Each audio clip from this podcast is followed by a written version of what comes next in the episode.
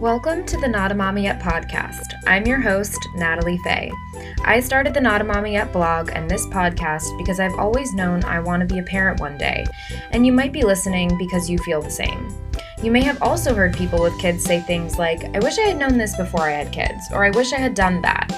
Hearing those comments made me think about the parts of my life I want to spend more time focusing on before I have kids in ways that will benefit me as a parent. So I started a list of people who can teach me about health, money, relationships, psychology, and more, and started interviewing them. And this podcast was born. Whether you plan to have kids or not, I think you'll find something interesting in this podcast for you. I hope you enjoy, subscribe, and maybe even share it with a friend. Thank you so much for listening.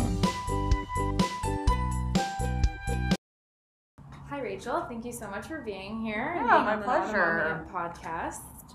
Um, so I just wanted to jump right in and talk about pelvic floor health and what you do. So um, why don't you start just saying a little bit more about what you do here at the Rehab Center? Sure. So, um, everyone here at the Pelvic Health and Rehabilitation Center, we're all physical therapists, and we specialize in treating the pelvic floor. Mm-hmm. So, the pelvic floor are the muscles within the pelvis. So, mm-hmm. it's kind of like a muscular bowl, supports the pelvic organs. So, that would be the bladder, colon, and either the prostate or the uterus. Mm-hmm. So, I treat, or we who do pelvic floor PT, we treat um, the muscles within the pelvis, but then we also address the muscles or all the structures externally as well, just like a physical therapist would. But just what makes us specialized is we're treating those internal muscles as well. Got it. Um, and why is it so important to kind of focus on those pelvic floor muscles and exercise them regularly? So I don't know if it's necessarily important to exercise them regularly because your pelvic floor is always working. Mm-hmm. It's supporting your pelvic organs and it's a core stabilizer. So when you're up and moving around and going about your daily life, the muscles are working. Mm-hmm. Um, so they don't really need to be exercised, but it is important to keep those muscles healthy because, again, they're doing a lot of different functions. One, they're just providing you stability throughout the day. Um, but also, these muscles are maintaining continence. So, it's the reason why we don't pee or poop our pants. Mm-hmm. Uh, but they're also the reason why, when you do want to go to the bathroom, you're able to because you want to. So, you can relax those muscles in order to void or defecate. Mm-hmm. But then when you're walking around and obviously don't want to do those things, they maintain continence. Um, these muscles also um, are involved in sexual functions, so orgasm, as well as maintain, obtaining and maintaining erections. Mm-hmm. So, you know, it's definitely important to keep them healthy. Um, and there's definitely what we're working on usually is people who are coming in because they have muscle dysfunction. So they may present with things like pain, um, pain with sex, um, urinary incontinence, bowel dysfunction, all sorts of things. So we're addressing the muscles now that they've become have become dysfunctional um, in order to get people back to having better quality of life and function. So, is there a way to help prevent us to like before we get to that point of dysfunction? Yeah, yeah. So there's definitely a lot of different things. Um, obviously, it's person dependent, Mm-hmm. but usually the big thing I always talk about right after the right off the bat with everyone um, is how to have a proper and healthy bowel movement. Um, no one really likes talking about bowel health, but it's very important Yeah. um, because it's something most people are doing at least once a day, if not more, every other day. Mhm. Um, and so if you're having a difficult time with bowel movements, you're pushing, straining a lot. That's putting a lot of pressure on the pelvic floor. Okay. And over time, if you keep doing that, putting a lot of pressure on the pelvic floor by pushing and straining, those muscles are going to become dysfunctional over time or can become dysfunctional. Mm-hmm. So there is a product on the market I always talk about called the Squatty Potty. I Mhm. am not like getting paid by them or anything. You can also just get like a step stool or put some library or not library books, but um, phone books. I was like, Uh-huh. what is it that no one uses anymore? Phone books. Uh-huh. Don't put library books on the floor. I'm a big supporter of the library. Um, get some phone books, put them on the floor, like a Yeah. step stool. Um, but basically, you want something under your feet so that your knees are then above your hips. So it's almost like you're in a squat position Mhm. um, without having to squat because we have modern day toilets. Right. And as humans, we aren't designed to sit on the toilet to have a bowel movement. Back in the day when we were cave people, we would squat. So if you can get yourself in more squat like position, that automatically helps put the pelvic floor muscles in their most optimal position to have a for you to defecate. Wow. Okay. So that's always like off the bat. I'm always like, if you want to do something, I'd say Mhm. get something like that. Um, make sure you're drinking enough water because hydration helps promote motility in the colon. Mhm. Um, everyone always thinks like, oh, by eating more and more fiber, and it's like that's great, but if you don't increase your water with the fiber, you might just increase your constipation more because Right. fiber needs water to help push everything along. Yeah. So, you know, making sure you're eating, you know, a good healthy diet, lots of leafy greens, things like that. Obviously, if since again everyone's different, I recommend if anyone's concerned about their diet, they work with a nutritionist or a doctor to kind of determine what's the appropriate diet for them. Mhm. But obviously, there's like the obvious things like avoiding like soda or lots of like sugary beverages, um, fast food, things like that, that are obviously not the best things for our colon. Mhm. Um, so those are kind of some of the big things I talk about in terms of like bowel health. Um, and again, having good bowel movements just helps facilitate better pelvic floor health in general. Mhm. So that's the first thing. Um, maintaining like you know a level of activity is also good, and I say that with like a big asterisk because um, when I say that I mean like walking, low impact cardio, just things that are getting your heart rate up. Because when you have your heart rate up, pushes blood everywhere, gets everything happy and healthy, including your pelvic floor. So these muscles don't really need a lot of over engagement. Um, but the more you keep moving, getting your blood rate or heart rate up is going to help facilitate like a happy and healthy body, which also will make a happy and healthy pelvic floor. Right. Right. Yeah. So I saw on your blog that everything in our bodies is really interconnected, Mm. but can you just kind of go into that a little bit and how the ankle bone is connected to the pelvic floor? Yeah, so part of where that I didn't write that blog, one of my colleagues, Shannon, did, um, came from a journal article or research paper that came out looking at um, basically ankle dorsiflexion or what happens when people with vaginas wear heels, um, how that position of their ankle can impact incontinence. And they found that there is like a relationship between Wow. the ankle position and pelvic floor function. So, without going into all like the nitty gritty details, that's kind of where it stemmed from. But, you know, I see all the time patients come in and maybe they have like an old like ankle sprain or a knee injury or some old ski accident and they don't really they maybe mention it once. I even have had people who've like broken their toe and it seems very like oh it's just like you know you sprained your ankle. It doesn't seem like it'd be related. But that can really impact how someone's walking. It can impact their gait pattern. And if you just kind of go up the chain if the ankle's affected the knee might be affected Mhm. and the hip and then your pelvic floor is right there in the middle of all that because everything kind of connects at your pelvis your abdominal muscles your leg muscles your glutes your back so there's a lot of different ways that those muscles can get impacted even if it seems like oh but it was my foot or Mhm. my hand if over time you've developed these different kind of compensatory strategies due to these orthopedic injuries Mhm. it can sometimes lend itself to the pelvic floor getting the brunt of that. Because again, pelvic floor muscles are our core stabilizers, so they're working all the time to keep us upright, support our viscera. So they're doing a big job to begin with. And then if you add in, like, oh, I'm walking a little weird, or I'm wearing heels all the, ti- all the time, your muscles might over time get a little dysfunctional. Wow. Yeah, Yeah. That makes a lot of sense. That's crazy though. For Yeah. someone I've sprained my ankle so many times. Yeah. yeah, I know. So that's good to know. yeah it's definitely it's interesting because sometimes when you're when i'm working with a patient i'm kind of like peeling back the layers and hearing their story and i'm like oh why is like this one thing not getting better? And then they might mention like oh yeah this one time i like i've had people be like oh yeah i fell off a horse once i'm like that's a really big deal. Yeah. but it just doesn't really resonate that it might be contributing to their you know whatever their pain with sex or their incontinence. Um, but it can even be something as little as like oh yeah like i played soccer all the time growing up i was always like getting hurt or Mhm. twisting this or that and it's like well i think maybe you need to actually go see an orthopedic physical therapist because they'll be like oh yeah i never saw anyone like Mhm. for it i was 15 like it didn't matter because we bounce back so fast. But Right. like sometimes those repetitive injuries kind of Of course, yeah. can ma- manifest into other things later on. So then, would you would you say to someone who will have kids one day, or to young people out there who have those who have experienced those injuries, like right away, should they be going to an orthopedic physical therapist? I mean, I think it's it's helpful to get something assessed when Yeah. you get an injury. Um, you know, it's it's so hard to say. Like I don't think like I don't want people like living in a state of panic. Right, Like of oh course. no, like I need Yeah. to see someone anytime like I bump my elbow.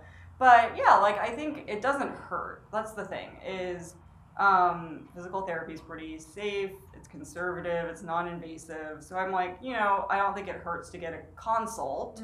Um, obviously, some people don't have access to that, so that's why I'm like, I don't think it needs to necessarily be Right. like it's not the end of the world if someone can't go. Mhm. But yeah, I think it's you know something I'm slowly learning myself. Back in the day, I was a dancer, and I hurt myself all the time, and I just never went and saw anyone. And now I have a lot of different issues in my leg and my hip, and it's kind of like, okay, Rachel, like you have to go see someone, Yeah. and it's hard for me to go, Yeah. and I do this for a living. Yeah. yeah. So I recognize it's not like, oh, everyone can just go and has all this like free time.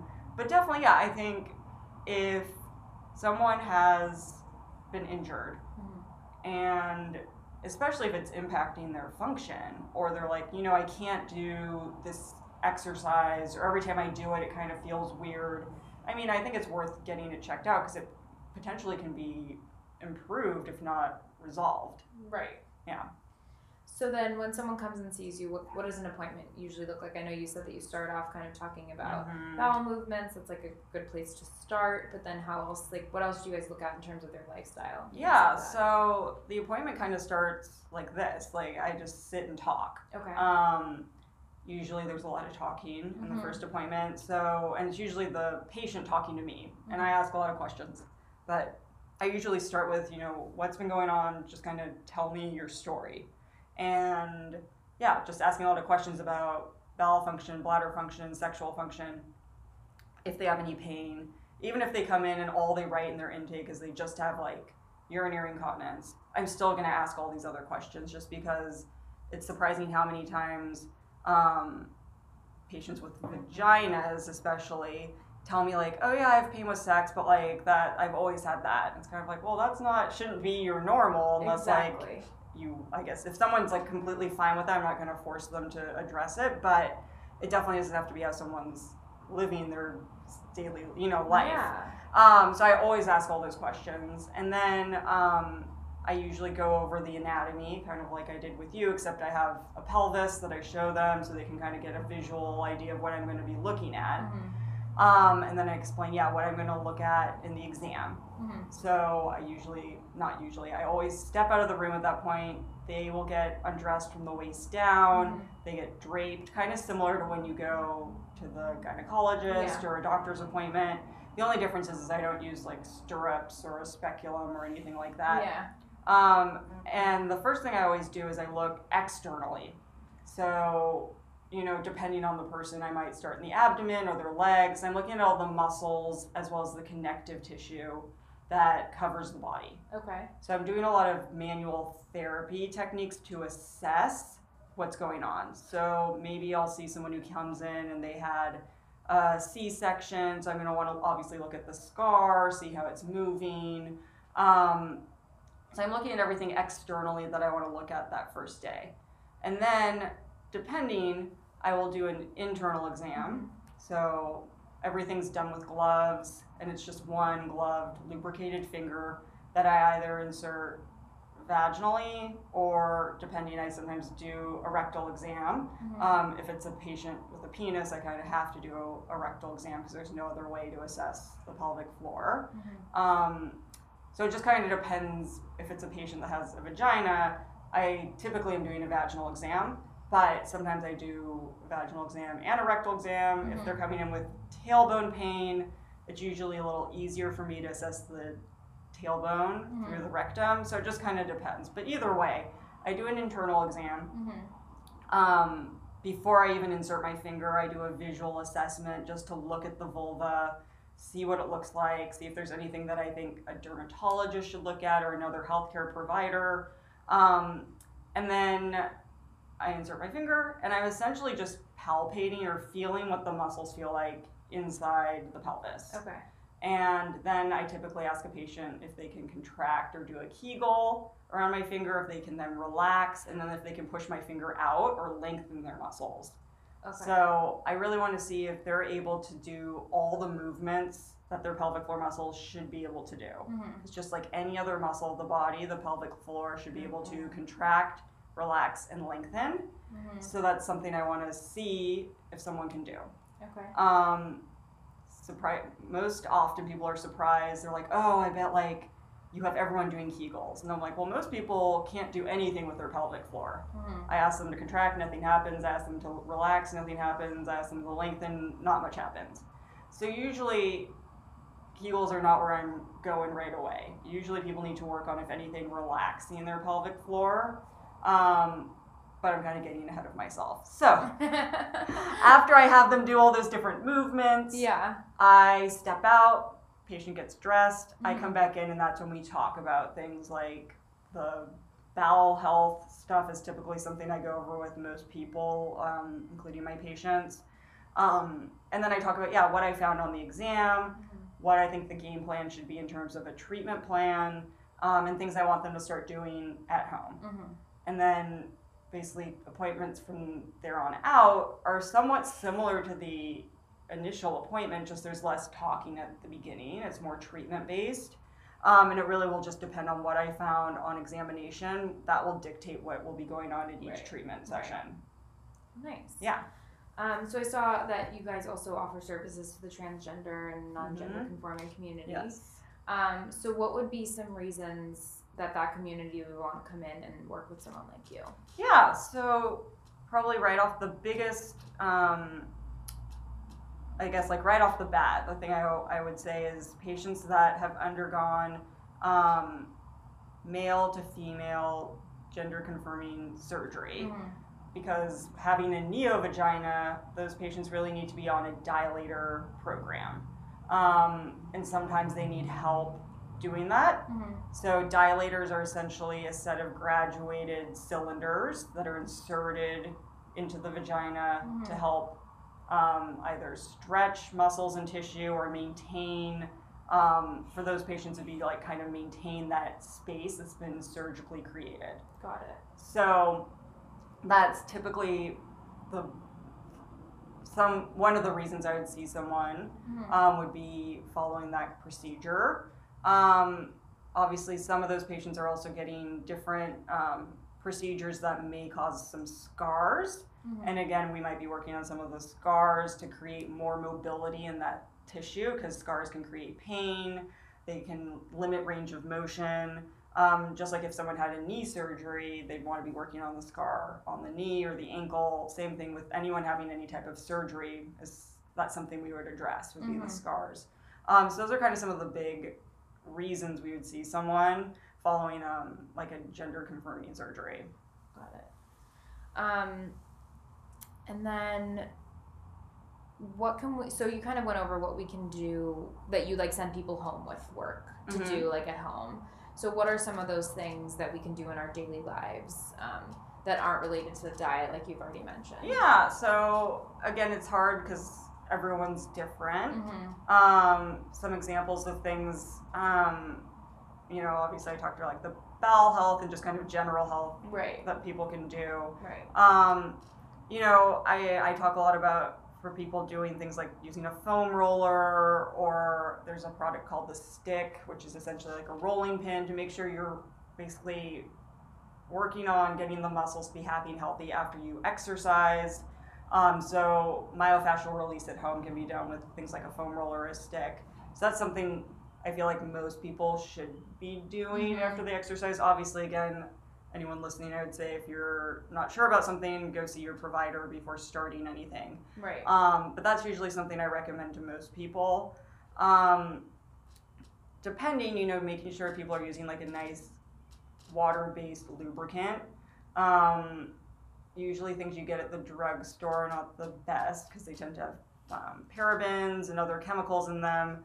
So there's different lubricants I like. One is slippery stuff, good clean love, um, are all nice ones. Sustain is another um, company that I like their lubricant.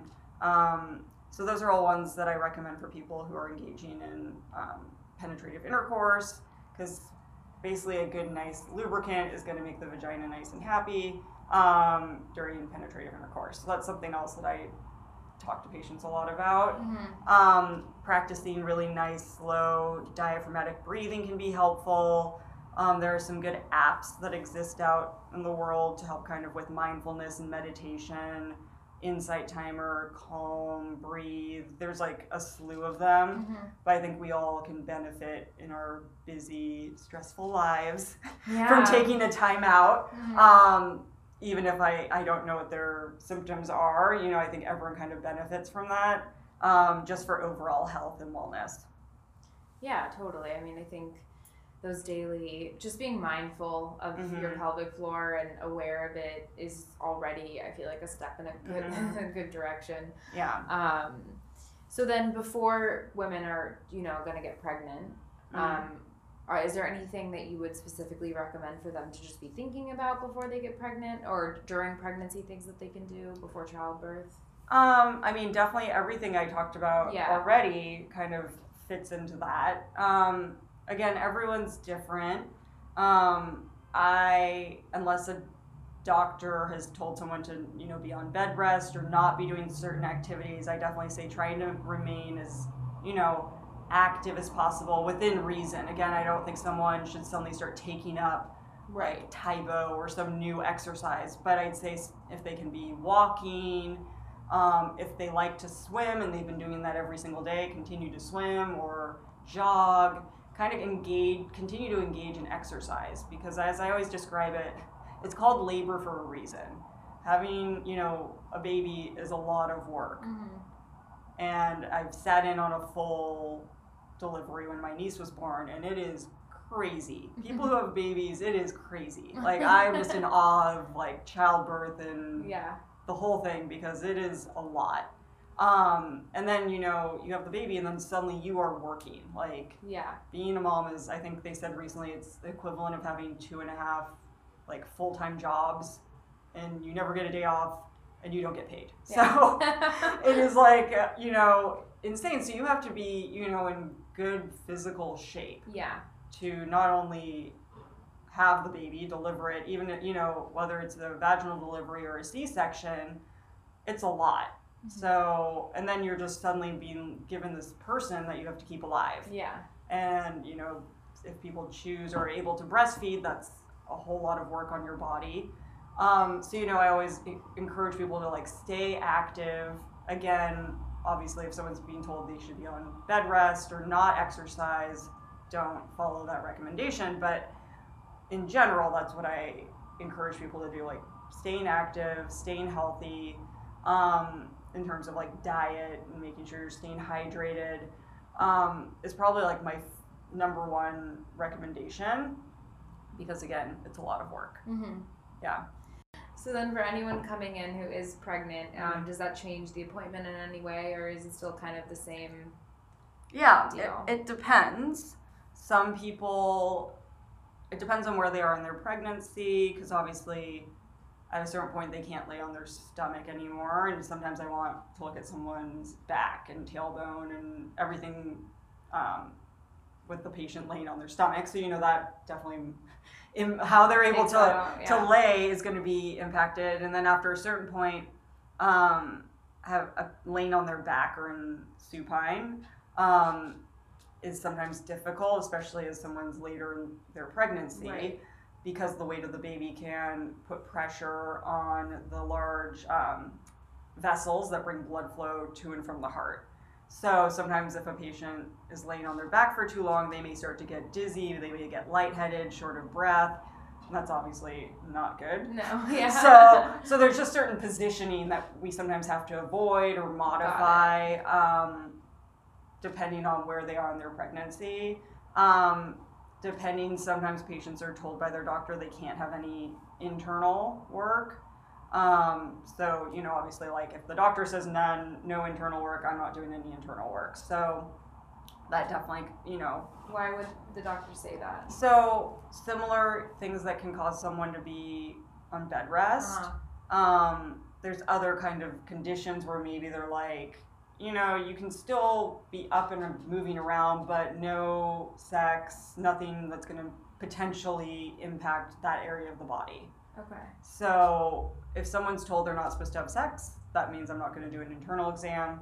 Um, or sometimes the doctor straight up is like, no internal work. You can see a PT to do anything externally. Mm-hmm. Um, so really just so there's different things that can maybe change what I'm going to do during the appointment. But in general, I'd say majority of people, it's pretty much the same. Mm. Um, again, the only thing that's different is sometimes how I can position or how the patient can be positioned, Right. as well as after a certain point, I'm not really going to work on their abdomen because Right. there's not really anything anywhere anywhere to go there. Yeah. Um, but yeah, but otherwise everything's pretty much the same. And then do um, does that have any indication, like if you can't do any internal work on how the labor will be, like can they do a vaginal delivery or is it usually a C-section at the end of the day? It really depends. Um, I mean, I this is the thing I tell anyone who comes in who's pregnant or anyone who's like, I want to be pregnant someday or just is curious. I'm like, you know, it, it ever it, who knows what could happen. There are so many variables. Of course, Um, yeah. So, it, you know, I I see people who've been told not to have sex and er- therefore I'm not doing an internal exam and they have a totally normal Right. delivery. I could see someone who's had like totally normal pregnancy, everything's been fine, and you know they maybe have like a, a not so great delivery, Right. or they end up having this uh, emergency C-section. So there can be, you know, there's so many variables, course. and that's again why it, like the whole process really blows my mind because you never know what's going to happen. Yeah. And there's so many, you can be so prepared and have everything, you know, done everything quote unquote right and end up having, you know, a completely different delivery than what was planned. Right. Um, so it's, you know, you try to have the best plan possible, but it's just that it's a plan.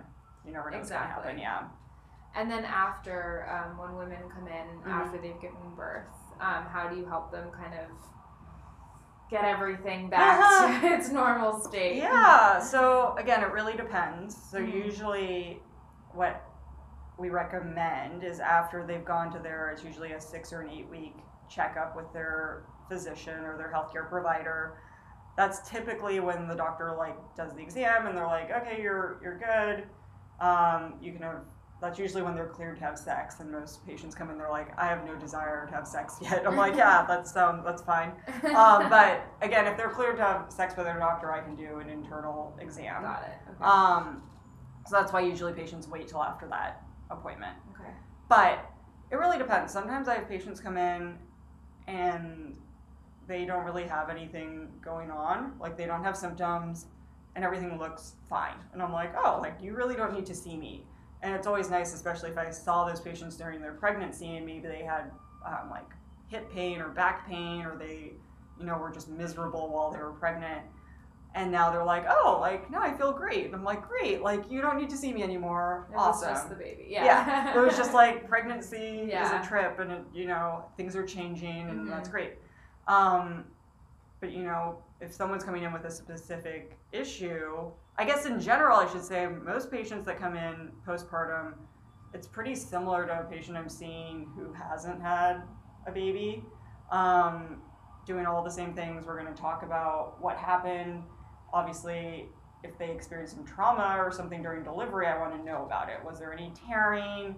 Um, were they in labor for a long time? Then they had to be in, like have an emergency C-section. I want to know the whole story. Right. Um, and then it just you know everything else is pretty similar. Most patients postpartum, I want to check to see if they have what's called a diastasis Mm-hmm. or diastasis recti, which is just a separation that occurs in the abdomen. Obviously, having being pregnant, the abdomen the abdomen stretches, stretches, stretches, and what can happen is the two big abdominal muscles, the rectus abdominis, can separate and just not really close back together after delivery. So I always want to check and see if someone has that. Oftentimes it closes or resolves on its own. Um, but sometimes, you know, I'll give them exercises they can do to kind of move things along, or if it's a really big diastasis, I'm like, okay, let's have you start doing this just to kind of help facilitate getting that closed and increasing stability in the abdomen. Um, and then, yeah, everything else is pretty much the same. Mhm. Um, and then, like I said, what I find on exam will kind of dictate what happens for the rest of treatment. Yeah, and I've heard like for the diastasis, you should avoid crunches Mm-hmm. at all costs. Yeah, I mean, again, if someone has a big separation and they go into a crunch and they see all this, they see a big kind of bulge or dome is usually what it kind of looks like. Oh my god. I'd say, yeah, you probably don't want to do crunches. But if you've been checked and like maybe you have like a little tiny diastasis, it you know, there's definitely a gray area there in terms of like who can do crunches. But yeah, in general, I'd say if you have a diastasis, um, until it's been kind of addressed or you've achieved better um, abdominal function, because there's a lot of debate in terms of diastasis treatment but in but kind of what I follow is the premise that getting the diastasis to fully close is not necessarily as important as making sure you're getting correct activation of your core muscles Mhm. to have like good just overall stability um, because anyone can get a separation i think i personally have like a slight like half a finger separation i've never been pregnant Mhm. um, but I'm able to engage my transverse abdominis, my core muscles, to give me enough stability and support to do everything without it being an issue. Mhm. And I do crunches. Um, so it's not necessarily all about the closure as it is getting like correct muscle activation and support. Um, but obviously, if someone has like a five finger di- separation, you probably want that to have a little more closure because that's a big separation. It's like Mhm. a whole hand. Um, so yeah, so it really depends. But yeah, in general, I'd say crunches are something we want people to avoid if they have a diastasis, but not Okay. always. Again, it's so dependent on the person. And for women suffering from like incontinence and issues with bowel movements after birth, Mhm. is that something that you can also help them with? Yeah. Mm-hmm. Mm-hmm. So yeah, because I know someone who had a baby and she was pushing for four hours, and they never did a C-section. They just Mhm. ended up getting the baby out that way, which was like a huge strain on the mom and the baby. But um, she's been dealing with incontinence in a Mhm. way that like the doctors are just like, sorry, like, Yeah. we don't know how to help you. Yeah, no, like that's definitely something a pelvic floor PT could look at um, and possibly help with. Again, there's so many variables. Mhm. Um, but yeah, that's definitely something that we see a lot. Yeah, I'm Mhm. sure. Yeah. Yeah, because I've also like I've heard when you're pushing when you're giving birth, it's supposed to be pushing like you're pooping, not Mhm. pushing like you're peeing. And people push like they pee because that's just what we kind of know more. Mm-hmm. I feel like, and that's where we go instinctually. But that really constrain your bladder, Mm-hmm. and knowing like how to push correctly is important. So, do you help women before they give birth Mhm. understand that? Yeah. So again, it's all about having them have good awareness of their pelvic floor muscles and Yeah. be able to do all those different movements. Right. So being able to contract or Kegel, relax, and lengthen. Mhm. Um, so that's definitely something I have patients work on. Um, When they make sure they have a good, yeah, have a good awareness of. Well, all and all my patients in general. Right. Right. But, But yeah, definitely like people who are preparing for delivery. Um, because like I said, most people don't really know what to do with those muscles in any direction. And for some reason, magazines and society, everyone like kind of really pushes the contracting end and you know every magazine i read is like kegels do kegels for this do kegels for that and it's just funny i'm like i don't know why kegels have become this like yeah. superstar of like the vagina like it's like anytime there's an issue in that kind of black box area people just like throw kegels at it and then like run away and i'm like really like kegels are not that cool. I mean, they're just an exercise, but for some reason they've been labeled as this like everyone do Kegels, it will change your life. Um, but again, most people can't do Kegels with verbal instruction alone. That's what the research shows. People do them incorrectly, and no one really. I mean, it's not something that's going to like cure every single problem.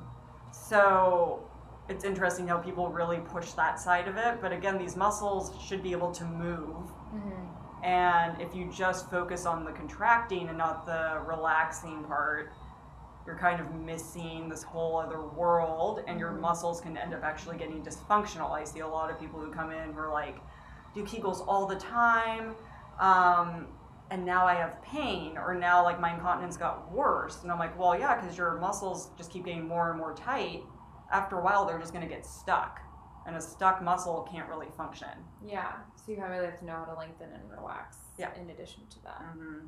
Yeah yeah those are all really good things to know so yeah. it helps with the internal exam that's how people can like understand it better is during that exam basically because you said verbal instructions don't really yeah do it it's to really feel it mm-hmm. got it yeah and so that's why like while my finger is still inserted I'm feeling, I can feel the muscles squeeze mm-hmm. around my finger. I can feel them let go. I can feel the lengthen. And so, you know, that's something that I'm doing during the exam and I'm giving someone um, verbal feedback like, yeah, like that was good. Do you feel, you know, like we're talking the whole the time. yeah. the difference. Yeah. Yeah. And again, it's not necessarily something that happens in one appointment. Mm-hmm. Um, I always tell my patients, I'm like, I do this for a living and like Kegel, like doing all that for me is so hard. Mm-hmm. And I do this every single day. and so I'm like, it's not something like you can just automatically right, do. It's, it's work, yeah. It's a little tiny muscle.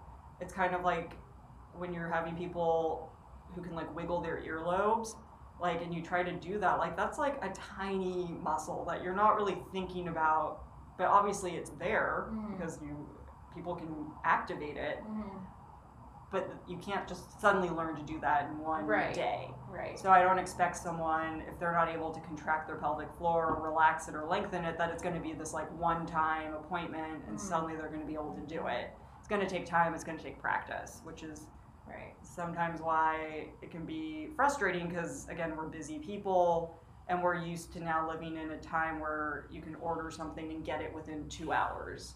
Um, you know, we're very much like we want it now. Mm-hmm. Um, so we want fast results, and unfortunately, muscles don't operate on like the Amazon Prime. yeah. Um, well, thank you. I mean, this has been great. I feel like I've learned so much oh, that I didn't know about. But um, just for the final round of questions, I'll be asking everyone. Mm-hmm. Um, what mantra or words do you like to live by? Just personally? Yeah. Oh wow. Or for your patients? Yeah, I mean, I definitely something I say a lot is, um, you know, it this whatever's going on is common, but it's mm-hmm. not normal. Um, so that's definitely something you know. I like I said, I see so many people who come in who have been experiencing pain with sex or pelvic pain or incontinence, and they're kind of like, well, like this is normal or I'm not normal, and I'm like, well, what you're experiencing is common like I see this all the time, but it doesn't necessarily have to be your normal. Yeah. So that's definitely something I kind of say say a lot. I, don't know if it's a mantra. Yeah, no, I think that is that's good because whenever people say, but that's like how it is for everybody, and I'm always like, I don't want to be like that. Yeah. I don't want that to just be my norm just because it's okay for everybody yeah. else. Like, so I totally agree. Yeah, and I mean, I think the other one being, um, and I don't really know if it's a mantra, but I kind of try to remind myself throughout the day, um, like we don't know what's going to happen. Mm-hmm. I think I personally get very stuck in thinking like, oh, like, well, what if this happens? What if that? What if? What if? What if? And trying to remind myself like we don't know. Like I don't know. Maybe it will. Maybe it won't. Right. And I think I just try to practice that throughout the day, and I definitely repeat it to patients when they're like, well, what if I have pain? What if you know when I go on this trip, like I get a flare up and i'm like well i don't we don't know and i think sometimes that's hard because again we want to have control right. as human beings right but um, we unfortunately can't and so i think that's something i definitely repeat to myself. I don't think it's the most like poetic of mantras, but No, I think I think it's an great. important one to I- remind ourselves that you know we don't know what's going to happen, and instead to focus on what's going on presently. Um, Yeah, and also just will. remembering like a lot of the things that you worry about will probably never happen. Mhm. You know, so just remembering that. But um so then we all know it takes a village to raise kids. So as an aunt, what do you value in being able to pass on to your niece and nephews? Oh man, so many, so many things. I think just being, um, wow, that's like a good question. I know you gave it to me before. Now I'm like, I don't even know. Um, to be confident in Yeah. who you That's a are good as a person and the things you believe in. I think it's easy to doubt yourself. Mhm.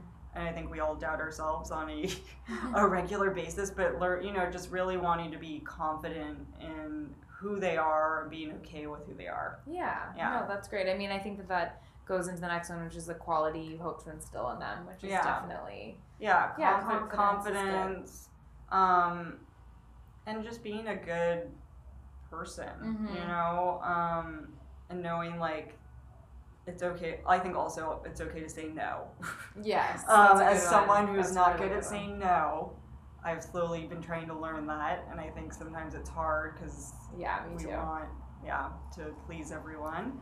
Uh, but yeah, just being confident, being good to people, you know, I think those are all Yeah. important qualities. Well, thank you so much. Yeah, um. I will share where everyone can find you in the podcast notes. Yeah. Um, so thank you so much. Yeah, of course, my pleasure. Have a great rest of your day. Yeah.